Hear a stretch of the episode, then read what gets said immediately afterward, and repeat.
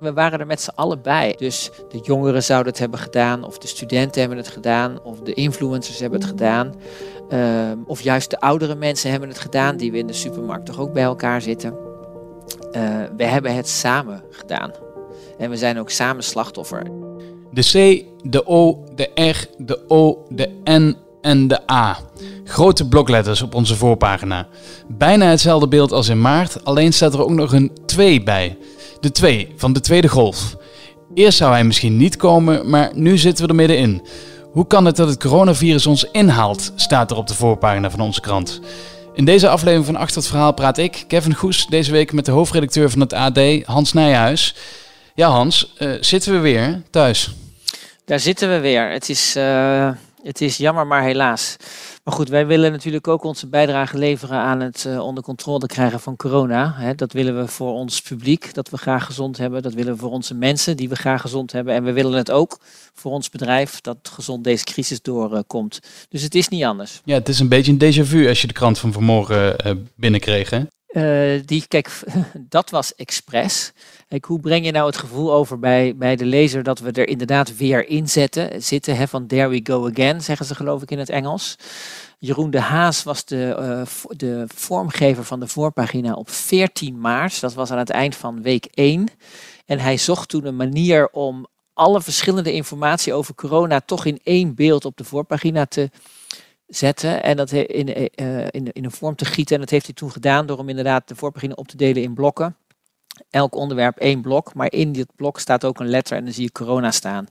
En gisteren bedacht hij dus, weet je wat, ik doe hetzelfde nog een keer, alleen voeg ik één blok toe, twee, corona 2. Het is net als bij films, weet je wel. Mm, het vervolg. Uh, het vervolg, de sequel. Uh, uh, dat is, een, het is een, een, een, knipoogje en misschien dat niet alle lezers het zien, maar de lezers die het zien, die denken, hoop ik, toch uh, behalve, daar gaan we weer ook van, ah, leuk knipoog naar, uh, naar, naar uh, een half jaar geleden.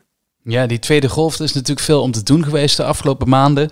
Um, een hele tijd dachten we, het, het komt niet hè?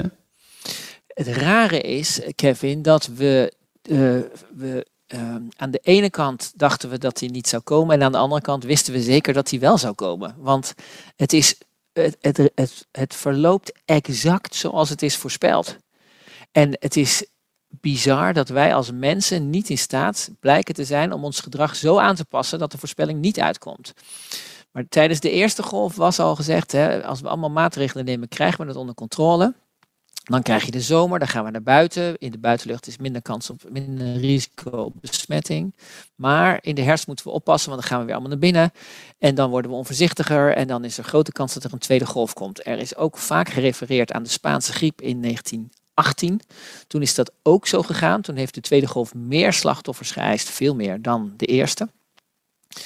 Um, nou, vervolgens kwam de zomer, alles kwam uit. Dus eh, doordat de maatregelen effect hebben, gaat het aantal coronagevallen naar beneden. Doordat het aantal coronagevallen naar beneden gaat, zijn we minder geneigd om ons aan de maatregelen te houden. Ja. Dat is eigenlijk wat er aan de hand is. Vervolgens gaat het aantal gevallen weer omhoog. Zeggen Rutte en de jonge jongens, we moeten weer opletten. En toch doen we dat, doen we dat niet. Het enige verwijtbare wat ik kan vinden in hoe dit is gegaan, is dat in de zomer opeens is gestopt met die wekelijkse persconferenties, die bij mensen toch een soort gevoel van urgentie gaven. Dat iedereen eigenlijk met vakantie is gegaan, leek het wel. Dat we ons niet hebben voorbereid op die tweede golf misschien. Mm -hmm. dat zou je kunnen zeggen. Maar inmiddels is het toch gebeurd en we waren er met z'n allen bij. En ik wil graag van de gelegenheid gebruik maken dat ik zelf er een beetje moe van word. Dat we naar elkaar wijzen als zijnde de schuldigen. Dus de jongeren zouden het hebben gedaan, of de studenten hebben het gedaan, of de influencers hebben het gedaan. Um, of juist de oudere mensen hebben het gedaan, die we in de supermarkt toch ook bij elkaar zitten. Uh, we hebben het samen gedaan. En we zijn ook samen slachtoffer. De een voelt er meer van dan de ander. Maar um, ik geloof niet dat je kan zeggen dat, uh, dat er één groep verantwoordelijk is. Terwijl dat wel een beetje leek te gebeuren. Hè? Ja, lijkt me toch moeilijk om een, om een mediabedrijf te blijven runnen als de polarisatie zo groot wordt tussen al die groepen. Hoe hou je ze bij elkaar? Ah, nou, dat is juist ons werk, denk ik, om die groepen bij elkaar te houden. Dus um, onze printlezers zijn in het algemeen wat ouder dan onze online lezers. En in print zag je dus ingezonde brieven die nogal gingen over jongeren. Jongeren zouden onvoorzichtig zijn. We hebben daar een aantal stukken aan gewijd, commentaren ook, met ook wel de volgende strekking. Jongeren hebben het minste, lopen het minste risico van de ziekte, maar ze hebben het meeste last van de maatregelen. En ja, dat is echt zo. Ik heb twee dochters die studeren. Nou ja, studeren is een groot woord. Ze zitten thuis naar een scherm te kijken waar een wazige professor staat. Uh, je weet, deze zomer was daar uh, een ingezonden brief van een uh, lezer, Jan Hoek, 84, die uit Maasluis kwam, die geloof ik, ik weet niet meer precies. Uh, en die had geschreven, jongens, kom op, hè, ik heb de oorlog meegemaakt. Hij was naar Indonesië uitgezonden. Het heeft hem tien jaar van zijn leven gekost. Maar daarna had hij nog een mooi leven. Dus deze tijd moeten we even uitzitten. En hou je nou in. Ga nou niet feesten of bij elkaar zitten op het strand of wat dan ook. Toen hebben we, dat was een uit ons hart gegrepen brief, prachtig. Maar hij stond ook wel voor het gevoel onder een, zeg, oudere generatie. Mhm. We hebben toen een aantal mensen gevraagd terug te schrijven. Een daarvan was Stijn Warmenhoven. Dat is een Haagse scholier die ik toevallig ken. Hij stond als uh, klein jochie op het hockeyveld naar zijn zussen te kijken. Die zussen speelden bij mijn dochters in het team. Goed, die Stijn die heeft uh, zich later op uh, ontwikkeld tot leider van de scholieren tegen de klimaatverandering. En we hadden dus aan hem gevraagd, wil je ook terugschrijven? En hij schreef, meneer, meneer Hoek, ik heb met bewondering en respect uw brief gelezen.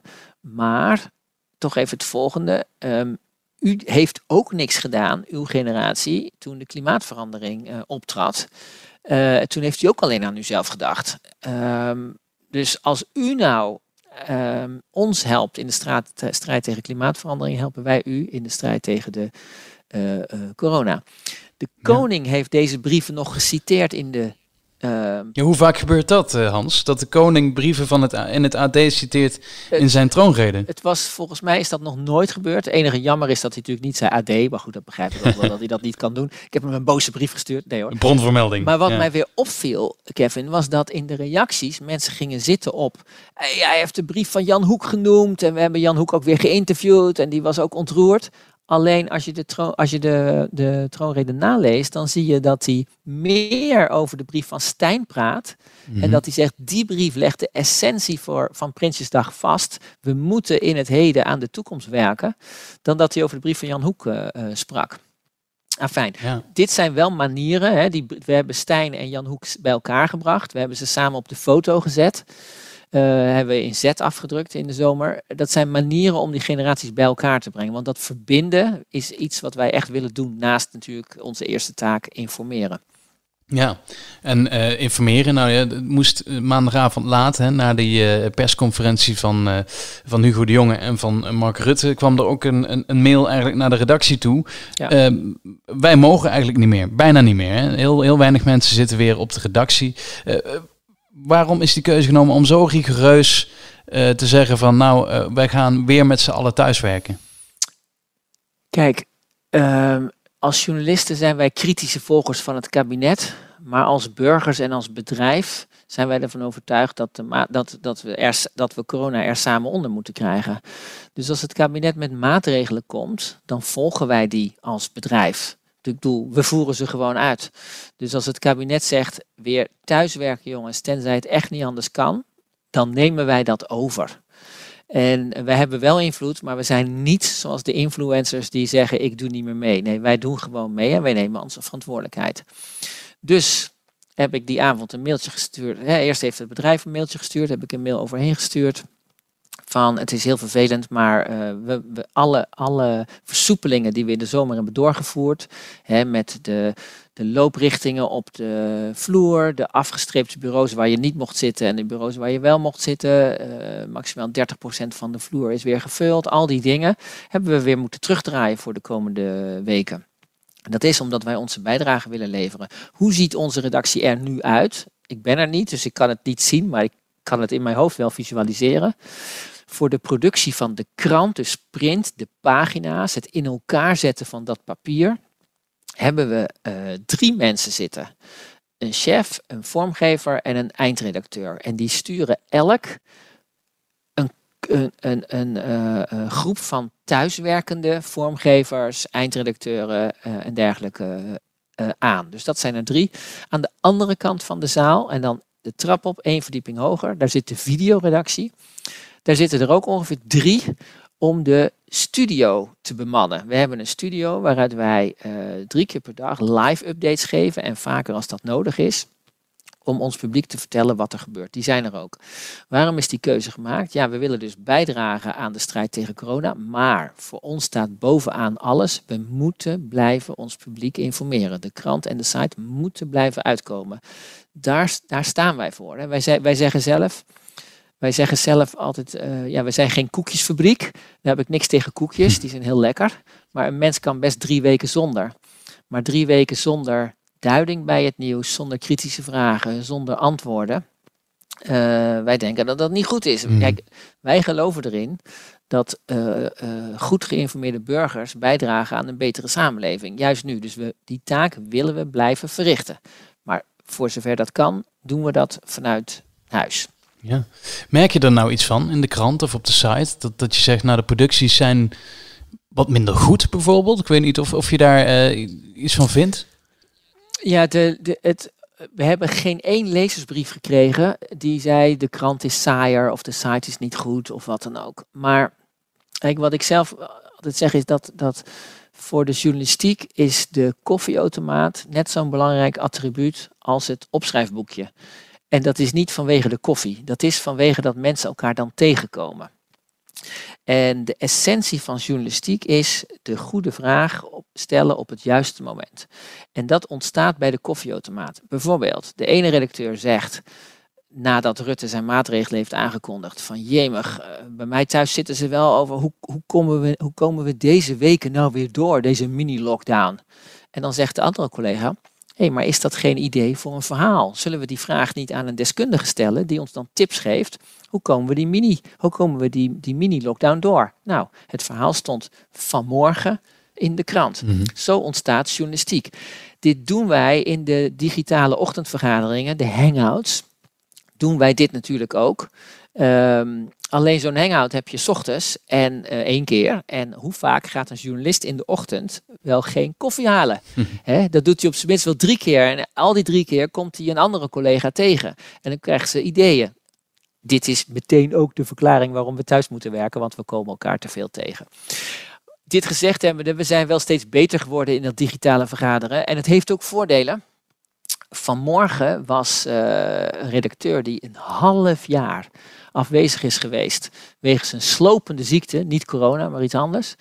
Uh, die was ineens weer in de ochtend hangout. Nou, zij zou fysiek niet naar de redactie hebben kunnen komen nog. Daar, dat is echt te vroeg. Maar dit kon wel. En zo deed ze zomaar ineens weer mee. En stelde ze meteen weer goede vragen, want ze is rete scherp. Uh, waarvan we de antwoorden morgen waarschijnlijk wel in de krant zullen, zullen zien. Ja, dus, het heeft toch ook voordelen. Ja, ja kijk, het is, dit, dit staat ook in de stuk over thuiswerken. Vergaderen via Hangouts is veel vermoeiender op een of andere manier, omdat je elkaar niet aankijkt, omdat je geen werkelijke contact hebt. Maar ik ben er reuze trots op, uh, op wat de ploeg deze zomer, of eigenlijk sinds maart, heeft gepresteerd uh, vanuit huis of deels vanuit huis. Want uh, ja, je hoort het niet over jezelf te zeggen, maar dan over onze mensen. Die hebben goede kranten en goede sites gemaakt. Ja, absoluut. Ja, en de, en de, de cijfers liggen er ook niet om. Hè? Het publiek is ook blij daarmee. Ja, we zijn, uh, kijk, het is sinds mei 2019 zo dat wij groeien in het aantal abonnees. Hè. Sinds, sinds het jaar 2000 daalde uh, het aantal uh, abonnees en nu groeit het weer. Maar sinds corona is het enorm gegroeid. Dat komt doordat mensen gewoon willen weten hoe het zit. En dat vind je het snelst bij een uh, betrouwbaar medium. Dat is niet alleen AD of eh, PZC of de Stentor, dat is ook de NRC of de Volkskrant of Trouw. Maar dat is het veel meer dan dat het is op Facebook of Twitter of Instagram. Um, en waarom is dat? Omdat uh, journalistieke organisaties redacties hebben. En wat is een redactie? Een verzameling eigenwijze, redelijk deskundige mensen, een flinke groep, hè, bij ons meer dan 100 op de centrale redactie, die elkaar voortdurend scherp houden en kritische vragen stellen en die de tijd hebben om zich in een onderwerp te verdiepen en deskundigen te bellen. En dat is het verschil. Hè. Als Duitse Kroes overigens een geweldig fotomodel en een reclame, een uithangbord voor Nederland. Als die zegt, zoals zij deze zomer deed op haar Instagram-account, ik heb urenlang research gedaan, wel een hele middag na corona, dan zeggen we ja, urenlang. Onze Chris en Sander van Mesbergen, een tweelingmoer, die, die doen dagenlang onderzoek voordat ze iets opschrijven. dat, en, en dat is journalistiek. En dan ga je dat nog eens checken en nog eens checken en wederhoor halen. En daarom is dat betrouwbaar. Nou, de Nederlander erkent dat en ziet dat en wil gewoon weten hoe het zit. En, en neemt daarom een abonnement. Of digitaal of in print, dat maakt niet uit. Ieder kiest wat bij hem past. Dat is wel het bemoedigende van deze crisis. Ja, over dat, uh, uh, zo'n Duitse cruise. Maar natuurlijk had je vorige week de, de hele actie van ik doe niet meer mee. Je refereerde er net ook al even aan. Het stond op onze voorpagina. Dat, dat, dat is ook wel weer een gewaagde keuze dan. Daar hebben we een aantal verontwaardigde brieven over gekregen. Van mensen die zeiden, jullie geven deze mensen aandacht. Je maakt ze groter dan dat ze zijn. Dat verwijt begrijp ik. We hebben er ook wel even over nagedacht of we dit zouden doen om te beginnen, hè, uh, je wordt dus wakker met eh, de influencers die zeggen ik doe niet meer mee. En dan is de vraag hoe groot is dit en wat gaan we hiermee doen? Hoe groot is dit? Daar kun je over twisten. Kijk, um, er zijn mensen die zeggen, ja, maar wat stelt zo'n Famke Louise nou voor? He, zij is toch geen BN'er, dat is toch een C-ster? Nou, dan is het eerste antwoord, we moeten ons realiseren dat elke generatie zijn eigen BN'ers heeft. En wat voor de een André van Duin is, is voor de ander Famke Louise. En die kent misschien André van Duin helemaal niet. En andersom. Dus ja, ik ben zelf ook 58 en ik ben niet dagelijks, ik ben wel dagelijks op Instagram, maar ik volg niet Famke Louise. Maar mijn dochters weten wel precies wie dat is. Mhm.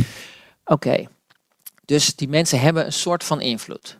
De volgende is dan, stel je is het gezin voor, bijvoorbeeld mijn gezin, en mijn kinderen komen beneden en die zeggen, ja, wij doen niet meer mee, want Famke Louise of uh, whoever uh, uh, zegt dat. Dan wil ik graag dat ik als lezer weet waar ze het over heeft. Dus wie is die Famke Louise dan en wat heeft zij precies gezegd en wat moet ik daarmee? Wat kan ik daarop antwoorden? Dus wij hebben besloten ehm, daarom om die vragen die die influencer stelt, om die gewoon eens te beantwoorden. Hè. Wat zijn de feiten die we weten? Wat zijn hun vragen? Leg dat naast elkaar. Zodat de abonnee van AD, zeg maar, met informatie bewapend is als hij vragen krijgt en niet wordt verrast. Nou, het volgende dan is, is hoe kondig je dat aan? Ehm, ja, wij zetten op de voorpagina doorgaans het, de belangrijkste onderwerpen van de dag. En ja, de eerste vragen van die influencer, die actie, dat was een van de grootste onderwerpen van die dag. Dus dan staat het op de voorpagina. Dat betekent niet dat we het ermee eens zijn. Jos Brecht heeft op de voorpagina gestaan. Taghi heeft op de voorpagina gestaan. Nou, dat zijn geen steunbetuigingen aan deze uh, mannen. Het is alleen maar de erkenning dat zij nu groot in het nieuws zijn. En dat was met die influencers ook zo.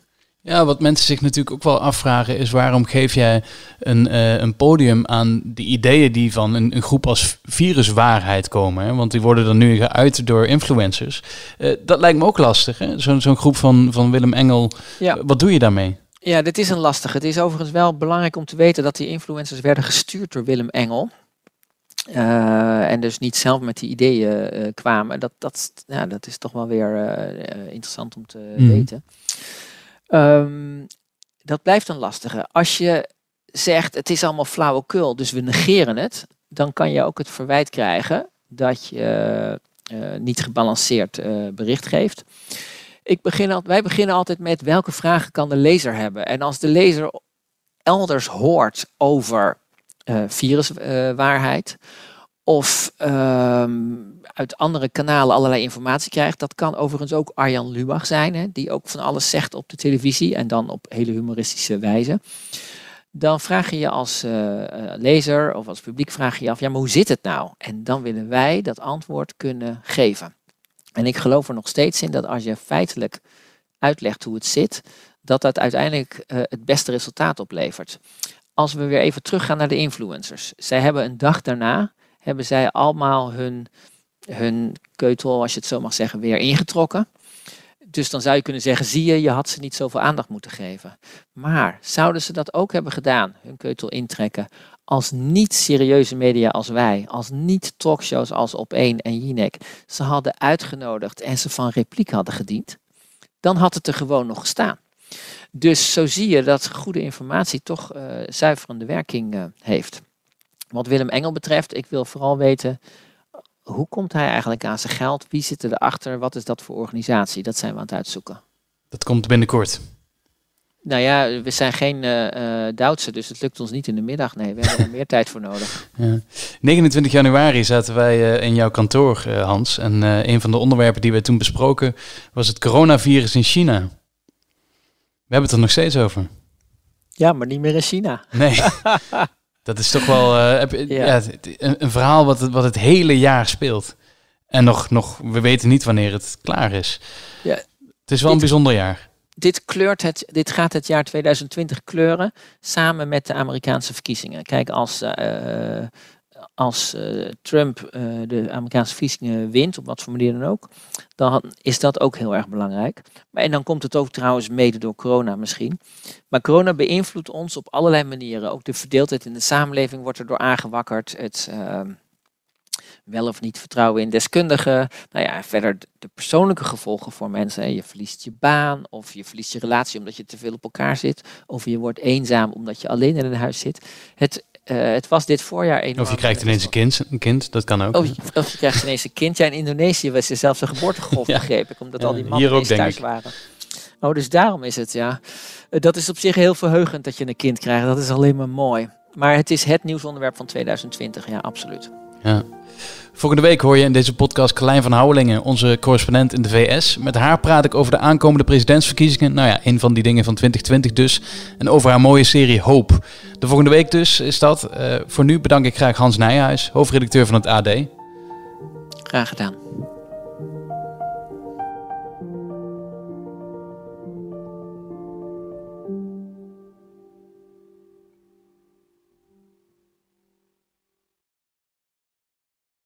Luister nu naar de nieuwe podcast Je bent jong en je vindt wat. De podcast waarin jong Nederland zijn mening geeft over wat de afgelopen weken is gebeurd in Nederland en de rest van de wereld. Iedere twee weken praat ik, Roel Maalderink, met ze over de actualiteit. Ik zie heel graag mensen een beetje grapjes maken in de klas en een beetje je vinger opsteken. Maar juf, dat klopt toch helemaal niet. Weet jij er iets van en een idee laten zien? Ja, waarom ben ik aangehouden en niet de rest hier. Want er fietsen ook andere mensen langs en natuurlijk echt geen antwoord. Het is ook zo, je voelt helemaal mee met die mensen. Want het zijn allemaal mensen die best wel snel zijn afgevallen in die andere afleveringen. Ja. Abonneer je nu op Spotify of Apple Podcasts.